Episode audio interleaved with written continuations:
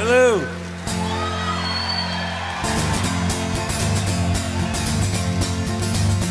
She was a level-headed dancer on the road to alcohol, and I was just a soldier. What's up, everybody? Welcome into this week's episode of From Here It's Potable.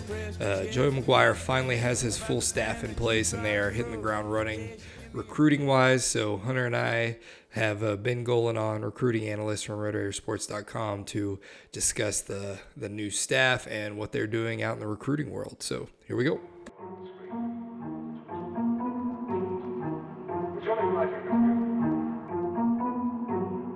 Hey, before we get to the podcast, I just want to make sure I shout out our sponsor, Prime Residential Mortgage Incorporated. They are the Lending with Passion division of Primary Residential Mortgage Inc. Whether you're buying, refinancing, or taking cash out of your home, PRMI can help. Rates are still near all-time lows, and our mortgage experts can help find the best mortgage solution for you. They can help you with purchasing your dream home, an investment property, a vacation home, whatever you need, they can help you with. They have locations all over the state of Texas, but they complete the entire process online, and it's easy, and they just love working with fellow Red Raiders. They can be reached at prmiraider@primeres.com, through the website at www.lendingwithpassion.com, or by phone at 214-736-9466. So get in touch with them for any of your needs, for anything like that.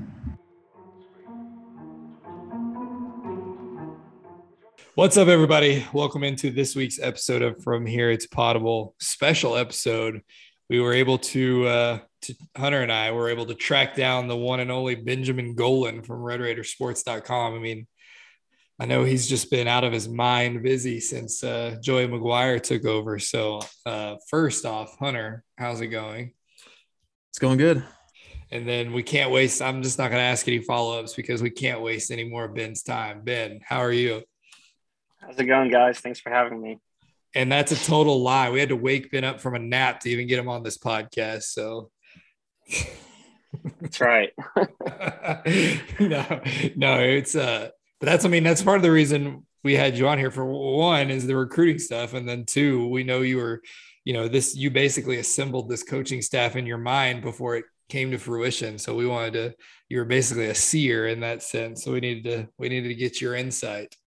Well, I mean, what do we want to talk about? The staff in general? I mean, I know both of y'all we're pretty excited about it as well once it became final. I mean, and you're already seeing the early returns on the recruiting trail. So, I mean, pretty impressive. Yeah, and I think that's one thing is, you know, the three of us would text and, you know, we'd send names and Hunter would immediately just, you know, start making fun of us, you know, like, y'all are out of your minds. There's no way this is going to happen. No way that's going to happen. And sure, a lot of that did not happen, you know. Bill Bedenbaugh is not our offensive line coach and Quinn Ewers is not our quarterback. But now that it's all said and done, Hunter, how do you feel about it? I love it. Yeah, I mean, it's – I guess for DeRuyter, if you would have told me just at the outset that we would get him, he would have been my first choice as a defensive coordinator.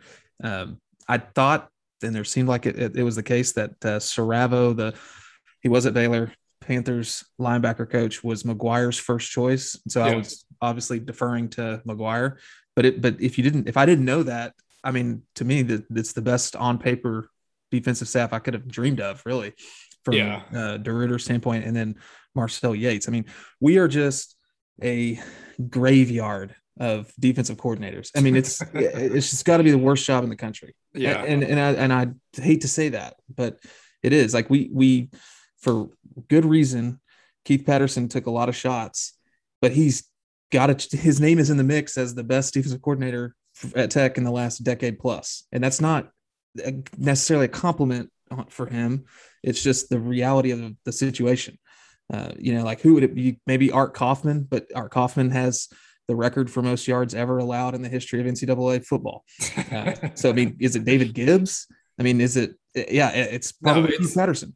I mean, if you took the TCU game off of this year, well, for one, I think we'd be having a very different conversation because we probably don't have Joey McGuire as our head coach. But I think just the way the Texas game looked and the way the TCU game looked, and for good reason, I think there's no job that Patterson could have done that would have kind of redeemed himself. Because I think the three of us agree, for as bad as those games were, he did a good job overall. Yeah, I agree with that. I mean, Hunter's posted before that those two games are the most unexplainable things that have ever happened, and they really are. But, I mean, just going back to DeRuyter, his defenses at Cal were pretty legit, and he came in, you know, right after Dykes was fired, and, you know, they gave up a ton of points, a ton of yards, and he turned them around pretty quickly. So bring in Yates, bring in a guy like, you know, Zarnell Fitch from TCU. I mean, it's a pretty strong defensive staff right there. Yeah, and something that, and I posted this when we kind of got the idea that DeRuyter and Yates would be coming in from Oregon.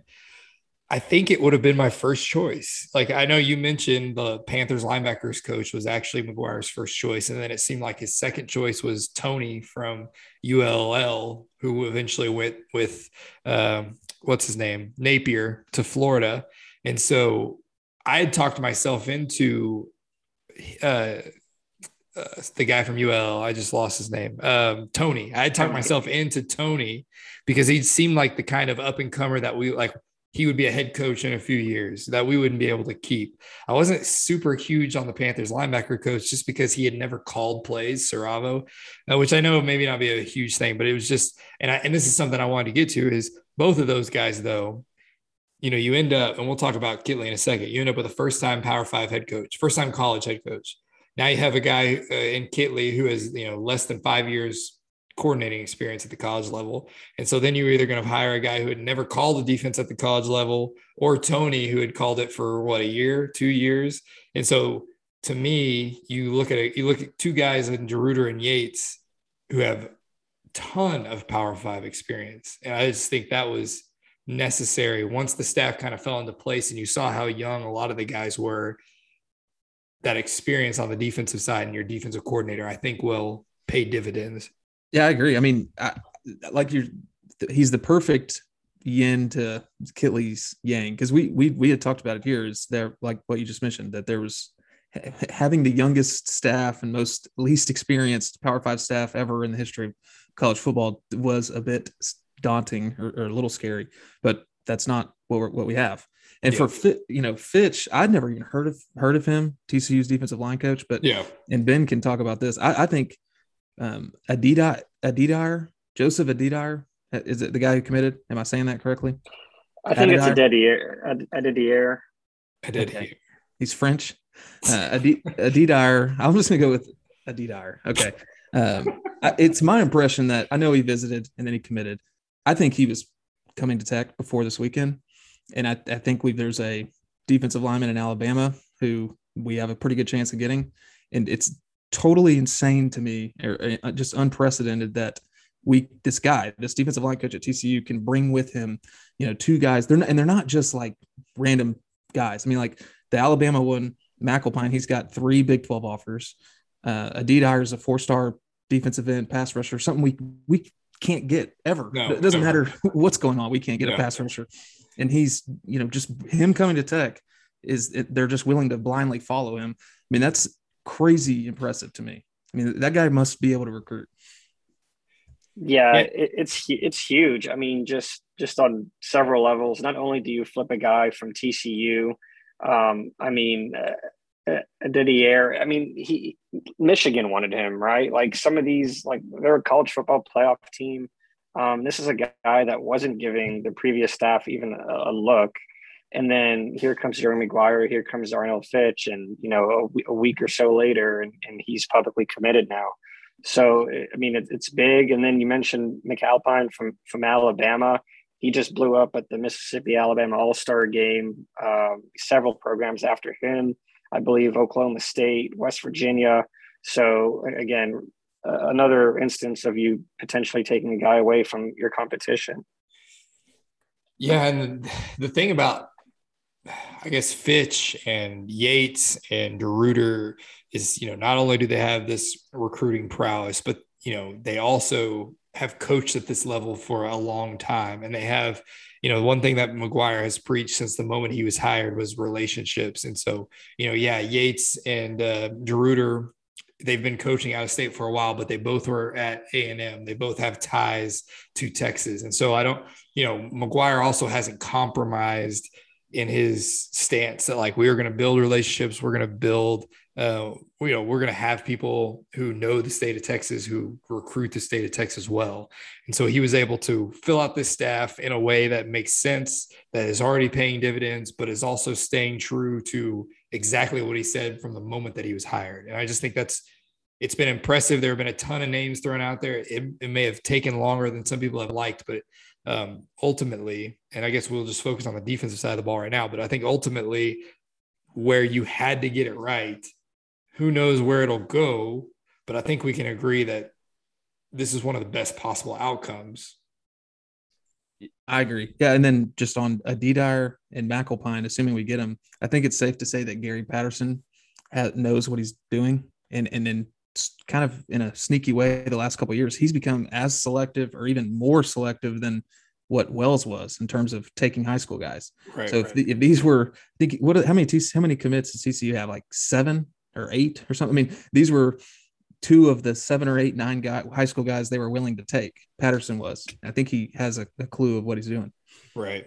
Yeah. And I guess that's something too I wanted to ask Ben is, I know it hasn't been very long, and let's do it. We'll just stick to defense right now. We'll go to the offensive side of the ball, talk coaches and recruits here in a second, but recruiting wise, defensively, have you noticed a change, like a shift? Because it did seem like a lot of the previous staff, like not only were they big on transfers, but they were also big on defensive transfers. And it seems like now there's more defensive high school offers and movement in that recruiting area than I've seen in years. Yeah, just overall, it's Joey McGuire staying true to his message and wanting to build the program through the high school ranks, especially in Texas. I mean, just the amount of, defensive commits and guys that he's added. I mean, it's a lot in just such a short time. And I don't think they're done before their early signing period either. But I think a big thing was just more size up front defensively. You can see that with like a Sincere Massey, who's 6'5", a Harvey Dyson, who's 6'4". I mean, we were talking about Adidier. He's not the biggest guy, but he's powerful and he can line up in all sorts of different places. But I mean, it hasn't been too long since we were taking one defensive lineman a class, under Cliff. Yeah. So it's just crazy to hear you rattle off those names. We took 3 last year. And yeah. So I was going back and looking. I mean, we were taking like, if you look at 2 class, like combos, we were taking 3 or 4 high school defensive linemen in a 2-year period. And this is going back for like the last 7 or 8 years. And now we could have 7 in the last 2 classes. Yeah. I mean, yeah, last year they took Duda Banks, Charles Esters, and Isaac Smith. And now you already have 3 committed, potentially McAlpine, potentially even others, right? We don't know what Wednesday has in store, but it is a lot of youth. But I think, defensive tackles, defensive end types, you can never have enough. You got to find guys who can play at the Big 12 level until Tech can have those consistent players at those positions. It's hard to have a really strong defense. I mean, think about the teams that are really good. They have really strong defensive lines. So, yeah. I mean, I just see this as McGuire. He opened his press conference by saying he wants to recruit high schools. Here he is doing that. And something, that Hunter and I have talked about on this podcast a bunch is like, you don't have to recruit with Texas and Oklahoma because Baylor doesn't, Oklahoma State doesn't, Iowa State doesn't. And yet they take the guys who fit their system, who they know they can turn into good players.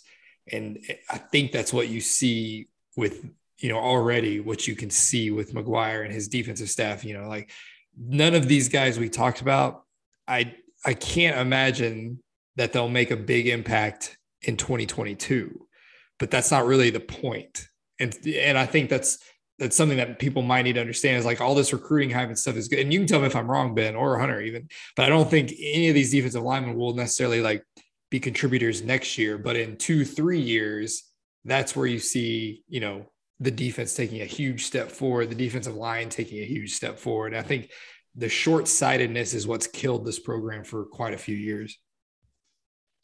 Yeah, I mean, I would say generally I agree. You want to give linemen a redshirt year, but it wouldn't surprise me. I mean, we saw just last year Philip Leedy, played as a true freshman. So, I mean, it just depends who all stays on the roster and which one of the young, the young guys steps up. But yeah, overall, I would say the defensive backs that are coming in probably, wouldn't see too many of those guys too. In the Big 12, it's just a tough place to come in and play early.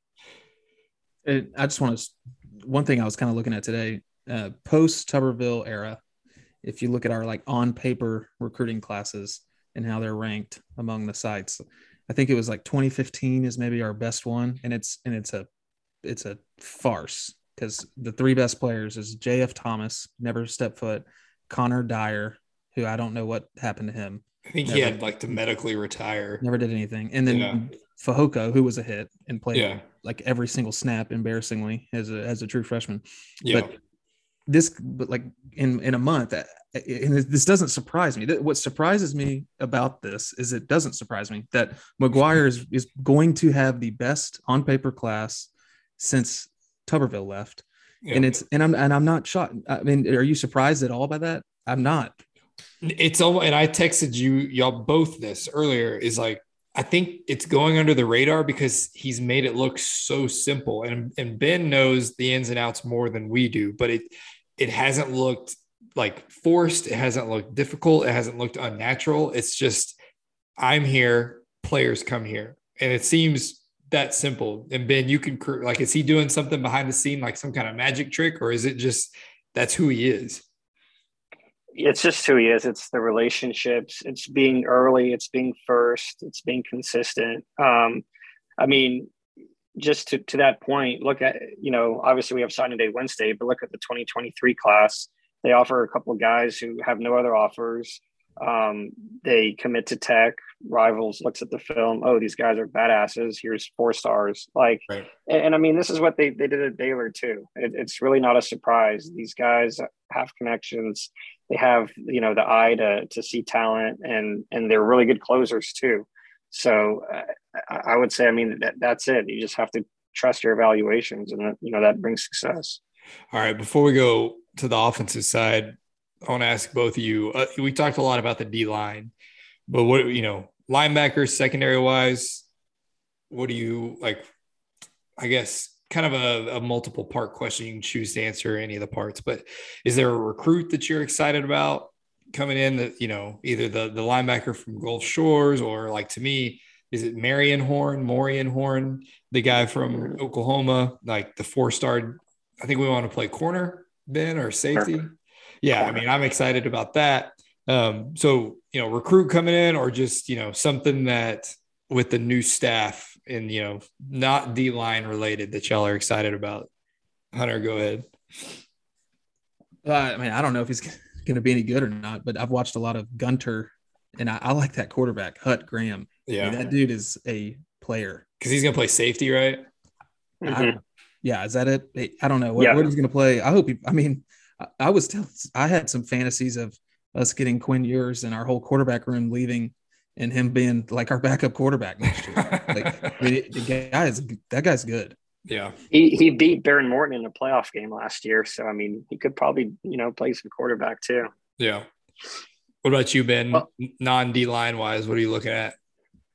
Yeah, I mean, you mentioned the linebacker from Gulf Shores, Tavares Elston. His film is just really fun, but I mean, Ty Canna from Katy. Yeah. But just overall, I mean, at linebacker, I think you lose, so many snaps with Colin Schooler and Rico Jeffers. I'm just kind of looking at Krishon Merriweather and just hoping he stays for another year, because that would be really nice. Yeah, and he played really well to end the season. He might – I know Schooler had the splash plays, but it seemed like anytime there was a run stuffed up the middle, it was always number one getting off the bottom of that pile. So, yeah, we're going to need him to stay. And that's another thing before we move on to the offensive side is not only and you've tweeted this a few times and posted about it on the board, Ben, but we haven't had any decommits still, and still no. Oh, one, Justin Maluska. Right. Okay. So there's one, we've had one decommit, and then still no transfers, which I know Hunter, we've talked about, we need some transfers, but I like if we want a guy like Merriweather to stay, I like our chances just based off what's happened so far. Yeah, no doubt. That just goes, I mean, that goes back to the program. I mean, Wells did build a strong culture. Sonny Cumbie kept it through the transition, and now Joey McGuire is doing the same thing. So that just kind of speaks to that. But with Maluska, I mean, real quick, I would say that, you know, yes, he decommitted. He flipped to Utah. Utah's a really good program, going to the Rose Bowl. But, you know, I just don't think the coaches were, you know, too upset about that one. You know, right. We'll see. They'll find other targets. That is what it seems like. All right. Well, before we go to the offensive side of the ball, Hunter, you got anything defensive-wise? So, I mean, my understanding is that Waller set runs three-man defensive line. Right. I mean, that's what I mean. Waller said. I was about to say, Why? Why are you talking about Waller? Well, the reason why is because, you know, Waller said was linebacker coach for DeRuyter when he was the defensive coordinator at Air Force. Yeah. And I don't know this to be true, but I think when we hired Cliff, you know, his connections weren't very strong, and maybe we missed on defensive coordinators, and he probably asked, you know, DeRuyter, who was the coordinator at A&M when Cliff was there, hey, you got anybody? And he said, well, I know this crazy guy in Air Force calling the defense. And so I know Waller said ran a three-man front. Yeah. And so I'm assuming that DeRuyter will as well, and that's what McGuire kind of said in his opening press conference he wanted to run. And it seems like we have, I guess, you know, Bradford and Hutchings and Blee and some of these guys, it may not be that necessary to kind of throw some of these guys into the fire. So that's, they can get a year, the guys that we're signing right now, you know, to kind of progress before we have to rely on them. Yeah. I definitely think they're going to run a three-man front, but I mean, what I've watched of DeRuyter is it's pretty multiple, and it's hard to kind of, I mean, Oregon had Kayvon Thibodeau. And so you almost wonder, like, what was he doing just for him? So it's going to take some, like, I need to go back and watch some of those games early in the season when he was hurt to see kind of what his philosophies are. But I think we can assume it's going to be a three-man front because, like you said, McGuire's mentioned it several times. That's what they did at Baylor, and we're successful doing it, which also means we're going to need to find some legit nose tackles like Baylor has had, like Iowa State has had, just big bodies. So hopefully they can find those. But offensively, you know, one thing, even my wife was talking about, like, everybody seems, I think she said something like, everybody seems to be really happy that we hired Kittley, you know, Zach Kittley from Western Kentucky, former coach here at Tech. And she was like, usually people are, you know, some people are mad about that. And I was thinking, like, it is hard to find detractors in the Kittley camp. But I know, like, Ben, that was your first choice. So, like, what was your thought process on that? They'll show themselves when we go 3-and-out. Oh, yeah, there's no doubt about that. Yeah, just, you know, just looking at his offense and just, you know, not like I sat there and watched every single Western Kentucky game, but just, you know, seeing different plays. You know, I watched their game versus UTSA in the conference championship. But, I mean, yeah, I mean, just getting back to a system that, you know, I think can be productive. You know, it really does look similar to Cliff. And we know how the Cliff era turned out. You know, defense was the big problem there.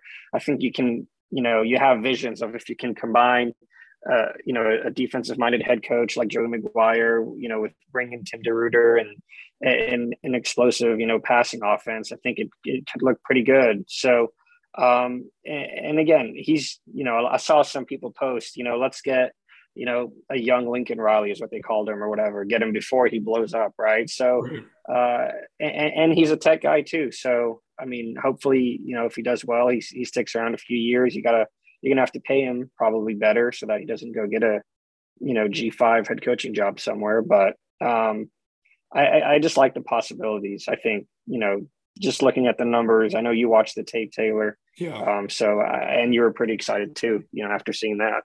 Yeah, and I mentioned earlier, one of my biggest worries about hiring Kittley was the experience factor. Like, I didn't think he could run an offense. Like, I wasn't worried about his ability to run an offense, to call an offense. I just thought there was something about Sonny Cumbie having the experience that he did that was important for a first-time head coach in McGuire. But like you said, I mean, I've spent the better part of 3 weeks watching Western Kentucky. And like you said, it is very similar to Cliff, which was kind of – it was just like putting me back into a totally different mindset, which was weird. But, I mean, what he did, he took an offense that was awful last year and turned it into like one of the best offenses in the country in almost no time. And so it's just unbelievable almost. And, you know, there was reports out there, there were SEC schools offering jobs, Big Ten schools that were offering him jobs. And, you know, to get a guy who is, you know, wanted by other programs, but wanted to be here, is just a good feeling. And not only does he want to be here, but like he's good at what he does, you know, and so that's reason to be excited. But I know, like, Hunter, what were you like? I know we got him on the cheap too.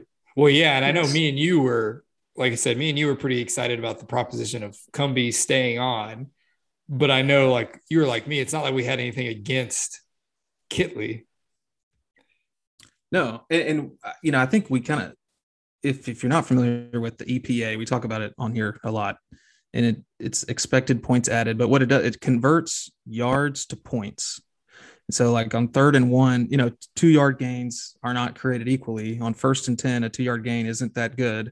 On 3rd and 1 at the 4-yard line going in, it's amazing. Yeah. And the EPA captures that value, and his rushing EPA was terrible last year per play.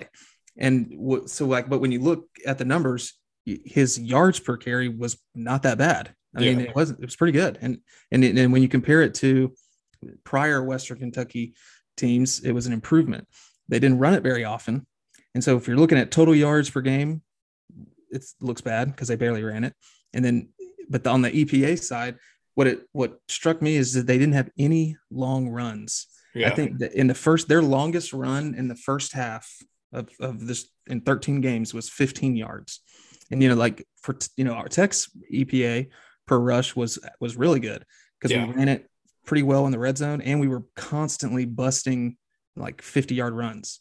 And so I don't know if that, like, to me, kind of some of the busted plays, I don't know, you're kind of the scheme guy, but I don't know if that's personnel, you know, if like personnel was kind of restricting that, or if that's something, you know, a negative about his scheme. I tend to think it's more of a luck kind of factor. You know, you make one guy miss and a 7-yard run is a 68-yard run. Yeah. So that's kind of the mystery there is they weren't busting any runs, and then they were terrible in the red zone, running the ball inside the 20-yard line. And so that was kind of the issue. I don't think it's something that's going to plague him, you know, for the rest of his career. Right. And it is a weird deal because pass protection, that offensive line was incredible. Like there would be twists and stunts and blitzes, and they were passing, you know, guys off from one to another, switching when they needed to switch, dropping when they needed. I mean, it was like choreographed how well they could pick up a blitz, how well they could protect Zappy, the Western Kentucky quarterback. It was unbelievable. And then you watch them in the run game, and it wasn't that there was just blown assignments. You know, it wasn't that they weren't doing what they were supposed to be doing. It was just, like you said, maybe it was luck, but it was like that defensive lineman is just better than this offensive lineman. You know, everybody blocked down. You know, if they were running power, the guard pulled, and he was just stonewalled in the hole instead of creating a hole. And so, you know, I don't know if they were, if they had just, I don't really know the history of Western Kentucky recruiting, like which guys did Kittley and Hamby bring in, which guys were already there. And so I'm not sure if he just recruits guys who are, you know, pass pro specialists, and they're going to try to teach them to run block, or, you know, if that was just the guys that they had. I don't really know what their philosophy is, but when you look at the run game, to me, what I like to see is you saw all kinds of different schemes. You saw zone schemes, you saw gap schemes, you saw it out of all kinds of formations.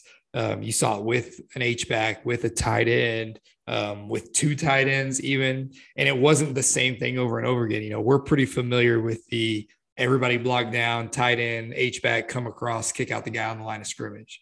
Well, they did some of that, but they also would lead with their H-back. They would pull their H-back on a counter.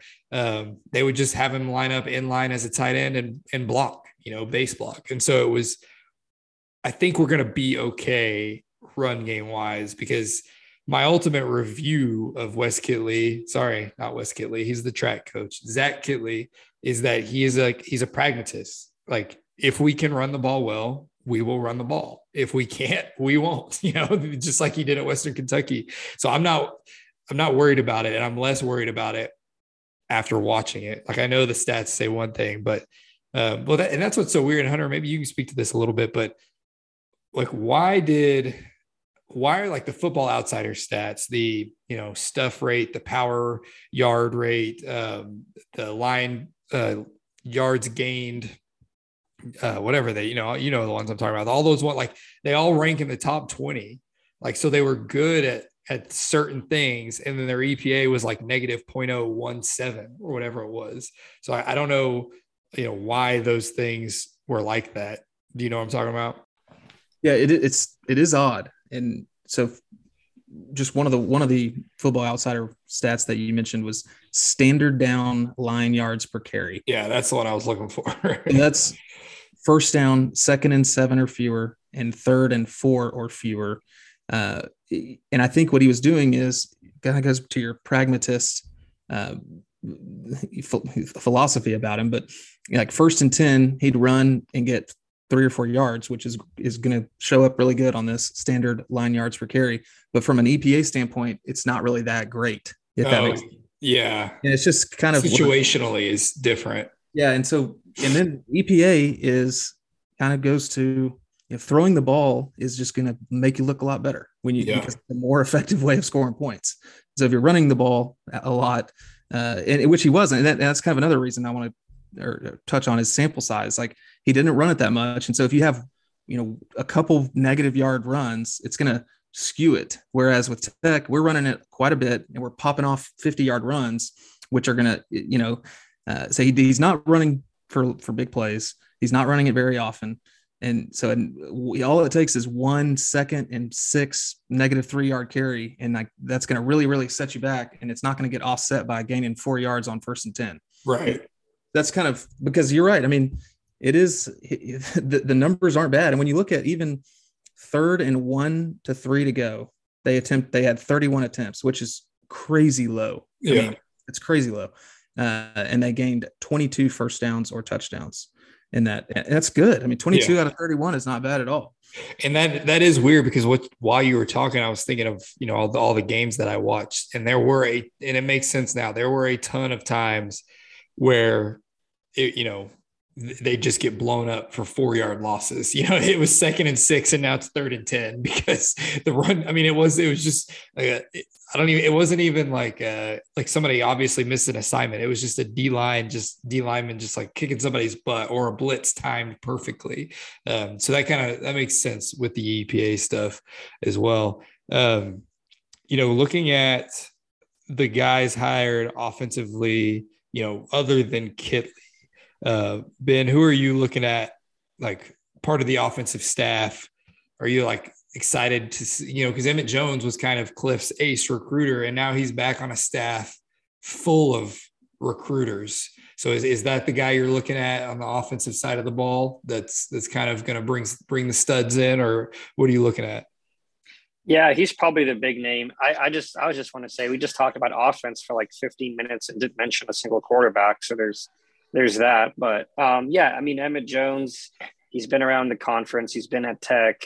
He brought in Ezukama, brought in Sirajic Thompson, brought in, you know, several other guys who are some of your best players. So I would say, you know, you got a couple of inexperienced, you know, other staff members around him. You know, Josh Cochran from Austin P and Stephen Hamby coming over from Western Kentucky with him.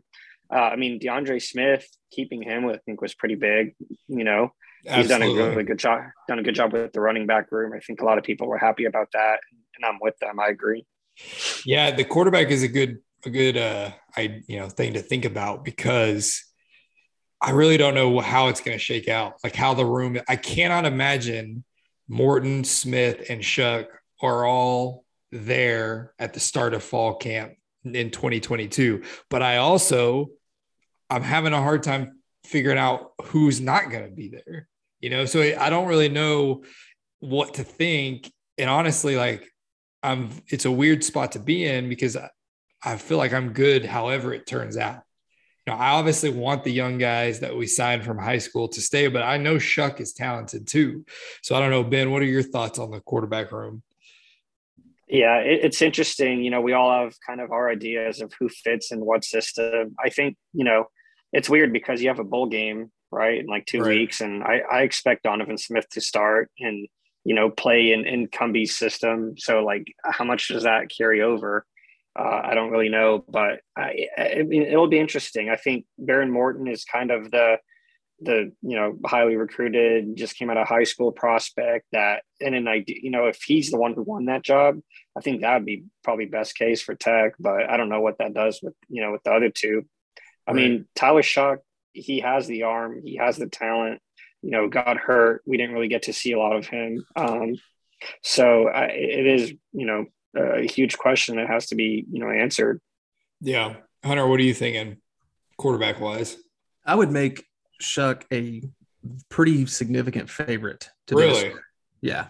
Even though Donovan's basically been the starter, like going to finish the year as like QB1.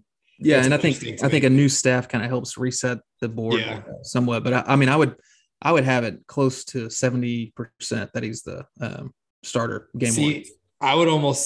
I would have said he's the most likely to not be here next year. So that's kind of funny. And well, and that other 30% is probably him not being here. You know, it's not like whereas some of those other guys may not get the job but stick around. But before we leave, so Emmett Jones, to me, Emmett Jones is one of the biggest indictments of the prior staff because we wrote a $600,000 check. I think it could have been negotiated, but on paper at least, we wrote Kansas a $600,000 check, which is essentially how much we're paying our offensive coordinator. So 1 year's salary for offensive coordinator, just for the opportunity to hire a wide receiver coach. We paid an equivalent amount to bring a coach back that we didn't retain a couple years ago. I mean, that to me is just mind blowing. And we didn't retain him to hire a guy who left before the season started, right? A couple of weeks. Yeah. Javon Bonite to Oregon. So just a disaster. I don't know if y'all saw this. There were a Kansas newspaper or, you know, some reporter somehow got hands on Emmett Jones's contract here. It was 3 years, $1.425 million. So just under $500,000 a year. So I think Emmett Jones, you know, big winner in all of this. Now we're paying, well, he didn't get the 600 to Kansas, but you're right. Yeah. I mean, we're got a raise for 1 year. We're paying him almost double what we're paying Kittley. Yeah, that's him in Kansas. Yeah, it's wild when you just lay it out like that, like the turn of events. You know, I was thinking, you know, after watching some of Kittley's offense, like I said, for the past couple of weeks, I was wondering, you know, who's going to benefit the most besides the quarterbacks, because I do think he's like Cliff in a sense where he puts quarterbacks in a really good position to succeed, and we've seen it. I mean, Mahomes seems to credit him, and y'all correct me if I'm wrong, but Mahomes seems to credit him as much as he credits Cliff with his development and, you know, his ability. And so besides quarterback, I've been thinking who benefits the most from Kittley's hire. I don't know if y'all have any, if you do, shout them out, because I'm still trying to think, like, do y'all have any ideas on which guy going in next? Like, to me, the one who instantly comes to mind is Miles Price. I was going to say that. Okay, just because of what the Stearns brothers did at both Houston Baptist and Western Kentucky, he just seems to be – he just really knows how to use that that slot receiver position. And honestly, like, something that I loved this about Cumbie, it drove me nuts about Yost, and I think Kittley's even better at it, is he thinks, like, I need to get this guy 10 touches. Here are the 10 ways I'm going to do that. And I'm going to scheme these open. And I think he does that as well as anybody I've watched extensively. But what are y'all's thoughts on that? I guess Ben kind of agreed with me. Hunter, what are you thinking? Yeah, I'd have Miles Price in there. And then as a comma too. Right. Yeah. I'm looking at passing performance by distance. And this is from like Sports Source Analytics. And it's breaking down like Kittley's offense last year and just how like balanced it was in each like sector of the field, you know, 0 to 10 yards on the left side in the middle. And then you go 11 to 20 yards downfield and then 20 plus. I mean, but 20 plus yards downfield, his offense was very effective, and they threw it in the middle of the field a ton. And that's what that's what this graph was trying to highlight, was how well he used the middle of the field.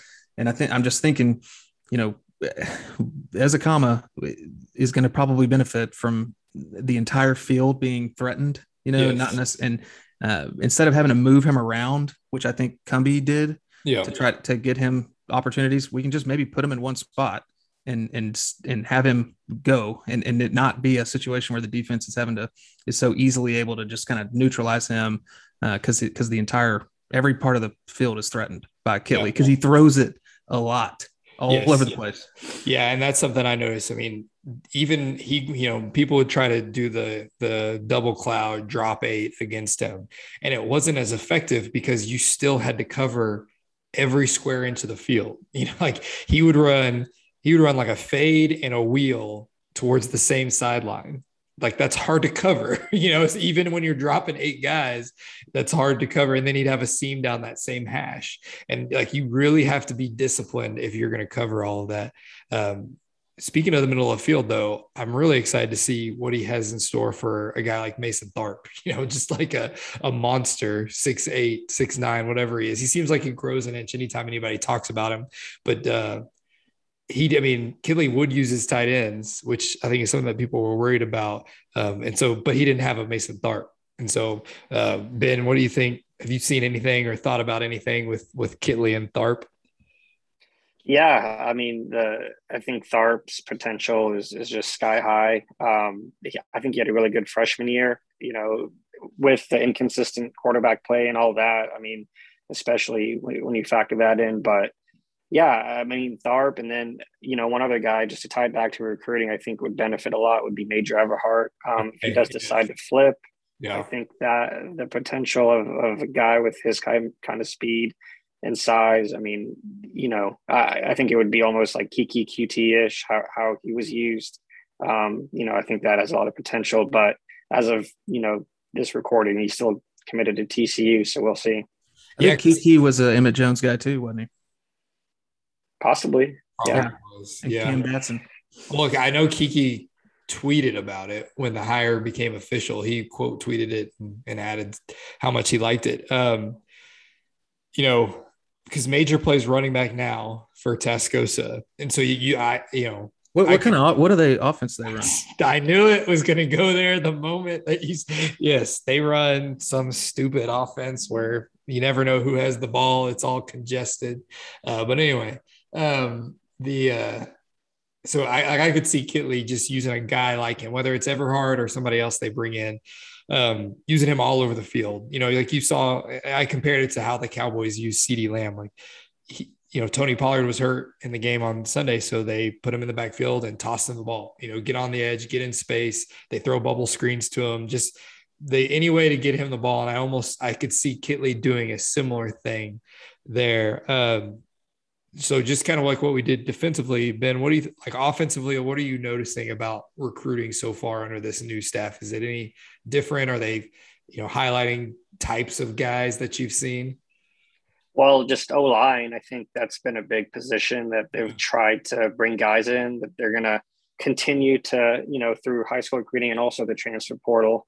I could see them taking, you know, multiple, you know, portal offensive linemen just because you need the help, you know, with Stormont leaving, with Berger leaving, with Dawson Deaton leaving. That's a lot. It's a lot of snaps, a lot of production. So, so far they've added one commit, Eric Gray from Amarillo. I think they sit in a good spot for a guy like Seth Martin from Everman. And, you know, they're still trying to get a couple other guys. But once they wrap up the high school class, I would say portal for O-line. You know, both lines of scrimmage. We talked so much about D-line, same thing for O-line. McGuire knows how important those positions are. So that's what he's doing. I have a question. I saw the number of – it was like 22 was someone like put that out there. They heard – from the staff is like the number of guys we're taking. Was that high school only? Yes. Yeah. Okay. High school. And that's by February too. They're not going to have 22 by Wednesday. Right. Probably have. So that doesn't count the transfer. So when I'm looking at 15 guys, high school, we have two transfers. That 22 is only talking about the 15. It's not, that doesn't, it's not including the two transfers or other transfers we're going to get. I believe so. Yes. Okay. That makes sense. Cause I was, that number like blew my mind. It doesn't make any sense why we would only have room for 22 transfers and high school signees.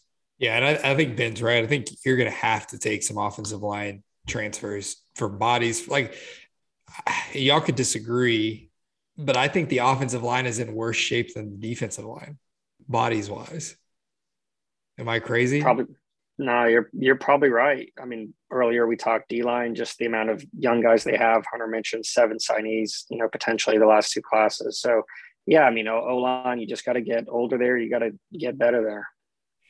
That's wild to me. I would like to see them add some speed. And I know King, the receiver, who's going to sign in February, like he's known as a speed guy, but and I think that's something like we have the height on the outside and the tight ends, but I think, you know, we need some speed in addition to Miles Price, but I'm excited. You know, this whole podcast, like I was excited about this staff and the direction, and I'm even more excited now thinking about it. Let's see. I think that's all I got. Hunter, you got anything else? Any questions for Ben while we have him here? We were able to track him down. Anything on basketball? Keep your head on a swivel. Yeah. Are we getting any more high school guys? I think it's a possibility. Yeah, but you know, we'll have to see for the 15th. Well, the basketball signing period was November. Yeah, now it's just football and baseball, I think, and maybe some other sports. No, well, but yeah. So basketball, we play Arkansas State tomorrow, and I was listening to Tech Talk, and like Chris Level was acting like Arkansas State's really, really good. I don't know much about them. I know they have that one guy we wanted, Desi Sills. I don't know if we passed on him or not. I don't think we did. I think he just went to Arkansas State, but he was saying that they would be the most athletic team we've played besides Providence, or maybe like equal to Providence, but not as athletic as Tennessee. But we were 24-point favorites. So that's what I was about to say. That didn't. I mean, maybe, but I kind of like the spot if you're going to take that against Tech coming after Tennessee and before Gonzaga, and if they're as athletic as he thinks they are. But yeah, and then we got Gonzaga, which will be an interesting matchup because they're just loaded and have kind of stumbled around lately. But I know. I wish that they wouldn't have stumbled. I wish we kind of caught them while they were riding high. But speaking of hits and at positions that we don't hit on, Bacho, I mean, we have not had a freshman big guy. We've missed on like the last 10 of them, it seems like. And it does not appear that we have missed on Bacho, which is incredible. Well, didn't you tweet? You tweeted or put it on the board something about like his combined minutes played and then how much he played against. Yeah. I mean, he played more, which to me is an indicator that our staff is as surprised as we are, because I mean, he played in absolute blowouts. He played the first 3 blowouts. He played about as many minutes combined as he did in a really close game, obviously overtime in the Madison Square Garden against Tennessee, and he played really well. I mean, even going back to the Incarnate Word, he's been effective. Like he's impacting the game, and he's surprisingly athletic. I don't understand how we are able to get away with using O'Banner, Bryson Williams, and Bacho 25 feet from the basket, switching everything and then guarding guys who are really good off the dribble. And like, we've now we've thrown it out there. And if anybody could have stressed our defense, it was Tennessee. I mean, we're not going to face many little shifty guards that like they had. And it wasn't affecting us. I think it's our length, you know, we can get beat and we can recover. And then the nature of our defense is getting beat. When you play that side defense, you're willingly letting them beat you one way, and there's all this built-in help, and so it doesn't really put us into a tizzy like it does other defenses. When you get broke down, it's like, oh God, you know. For us, it's expected, but even with all that considered, it still kind of shocks me that Bacha is guarding some 5'9" point guard 30 feet from the basket, and he's not fouling him, and it's nothing bad's happening. That was something that I noticed. It wasn't just him camping out in the lane and blocking shots. I mean, like, they got him in the matches, the mismatches they wanted him in, and he was fine. Yeah. Yeah. He's showing why he was one of the top European prospects last year. I mean, he didn't play at Arizona. He got hurt. You know, whenever Tech got him, it probably didn't, you know, make the front page news. But I mean, he, like Hunter said, he's been one of the, you know, the best players on the team, and he earned all those minutes. That I would agree with. You know, you said the coaches were shocked. I mean, I'm shocked. I think everyone's shocked. So, and wasn't the story on him? We kind of took him as a way to appease Bryson Williams in a way. Right. Like, look, you don't have to play center because we're gonna assign a center. Look, right. You're not gonna be the tallest guy on the team, and so we got a guy. We're just gonna bring him in, and if it works out in a couple of years, great. If not, we got Bryson Williams. And it turns out he's like, might be, you know, a 25-minute a game guy his first year. And we just haven't had that guy since the Final Four run. And so it's just, I think it's really not necessary, obviously, because we've had talented teams, but I think it helps that no middle defense so much more when you do have a guy at the rim who can kind of, you know, deters the, like, if he's not switched onto on a mismatch out on the perimeter. If Bacho's in there, I mean, I don't know. It's obviously a deterrent, but we also saw him against Tennessee a few times. Like, he was late to the help, but still blocked the shot, you know, from behind. So he's very athletic. Yeah, it was incredibly impressive, and it made me more kind of worried about where this basketball thing was going. But as ugly as that Tennessee game was, to actually win a close game, to win an overtime game, has gotten me kind of back excited to see where this thing goes. So, well, I know Ben's got a Phoenix Suns game to watch, and I can hear my baby crying in the other room. So y'all got anything else real quick before we get out of here? Nothing. All right. Well, I appreciate Ben for hopping on, and Hunter as always, but we will see you guys next week.